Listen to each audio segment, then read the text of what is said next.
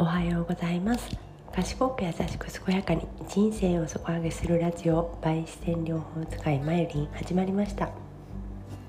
今日は2020年12月17日木曜日ですね。この番組はクレイとアロマの専門家である私マユリンが心と体を楽にするノウハウをシェアする番組です。今日はですね、え水の大切さについてお話ししてみたいと思います、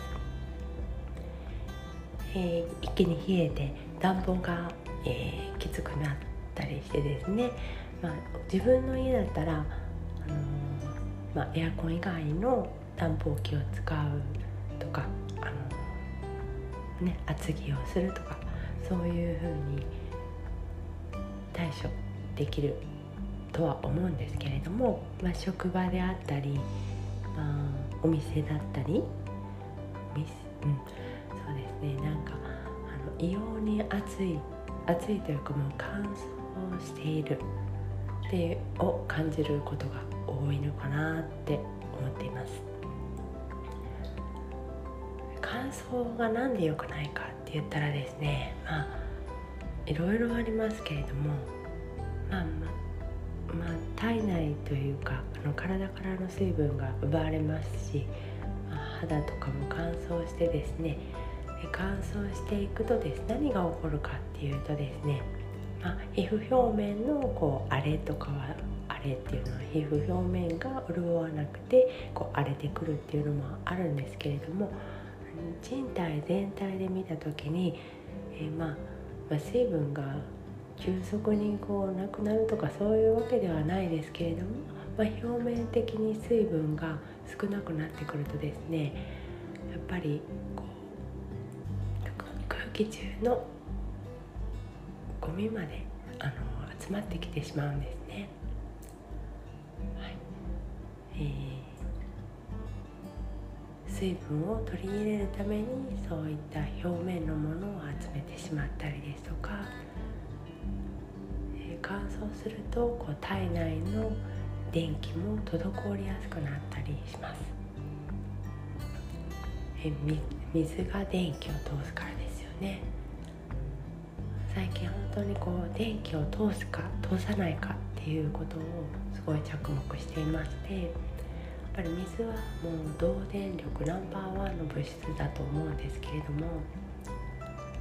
だから水分って本当に大事なんだなっていうのをその考え方から見ても思っています。特にアルコールを飲まれる方はですねアルコールが水分とか思っていたら大間違いなのできちんと別でね水分を取るようにしてください。他にあの日中の水分とかもですね、まあ、コーヒーとかあのお茶とか他のものばかりではなくてですねやっぱり純粋な水まあ純水という純水っていう意味じゃないですよこう普通の水ね浄水とかミネラルウォーターとかそういうところですけれども水を取っていただくっていうのも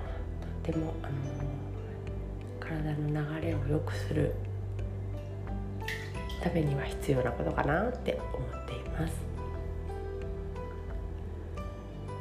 私は最近はですねこういろんな種類の水を試していますけれども、まあ、浄水ガイアの水とかの浄水とかあと鉱石水ですね。あの石の波動水エリクシールというものですかね。とか、まあ、水素水とか炭酸も大好きでやっぱ夜はねシュカッとしたくなるので炭酸水に何も入れずにとかレモンを絞ったりとかして飲んでいます、まあ、朝はねちょっと温めたいので白湯を飲むことが多いですけれどもそこに塩を加えたりいや加え加えたりじゃないか両方入れる時あるかな。塩も塩を入れたりあの蜂蜜を入れたりして飲んでいます。本当意識しないとあの冬こそ意識しないと水分不足になるのでことあるごとにこう水分が大丈夫かっていうのをねあの自分で自問自答する時間が大事なんじゃないかなって思います。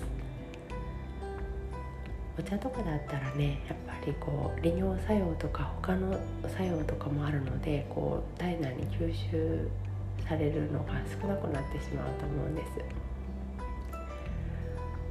なんかねこう冷えてる人こそあ代謝を上げるためにこう水を飲みなさいっていう教えをね受けたことがありまして、